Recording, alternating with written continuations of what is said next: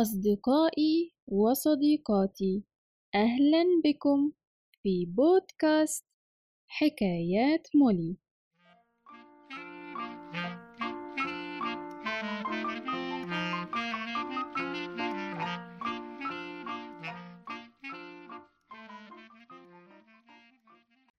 حكايتنا النهاردة بعنوان هل أنت سعيد؟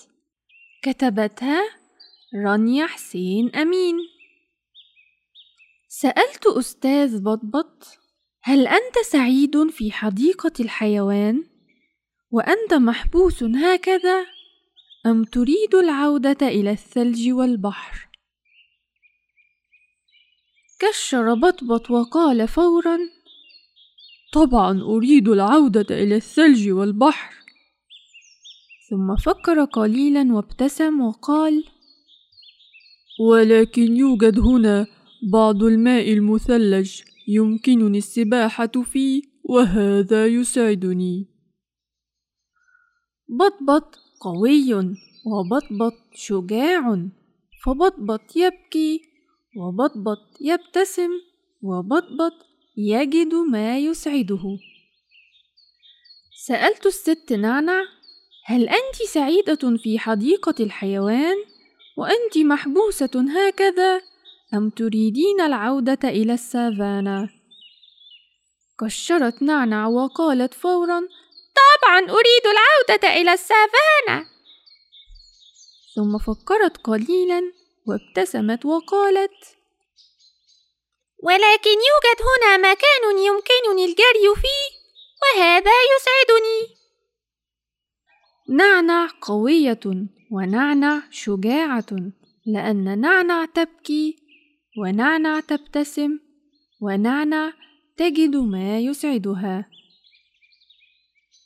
سألت أستاذ ثوثو هل أنت سعيد في حديقة الحيوان وأنت محبوس هكذا أم تريد العودة إلى الغابة؟ كشر ثوثو وقال فورا طبعا أريد العودة إلى الغابة. ثم فكر قليلا وابتسم وقال ولكن يوجد هنا بعض أفرع الشجر يمكنني الالتفاف حولها وهذا يسعدني. ثوثو قوي وثوثو شجاع لأن ثوثو يبكي وثوثو يبتسم وثوثو يجد ما يسعده. كنا معا في حديقة الحيوان وهنا يغلقون الأقفاص ولا يفتحونها أبدا ولكننا نغلق بيوتنا لبضعة أيام فقط عندما ينتشر الوباء في المدينة. نبقى في بيوتنا حتى نجد للمرض علاجا. ذهبت إلى بيت من البيوت القريبة من حديقة الحيوان وسألت أستاذ ميدو هل أنت سعيد وأنت محبوس في البيت أم تريد الخروج؟ هز ميدو رأسه وقال طبعا أريد الخروج. أريد أن أذهب إلى المدرسة أن أقابل أصدقائي وألعب معهم الكرة. ثم بكى وصرخ بصوت عال لن أستطيع التحمل أكثر من هذا. أنا مللت. أريد أن ألعب. أريد أن أرى أصدقائي.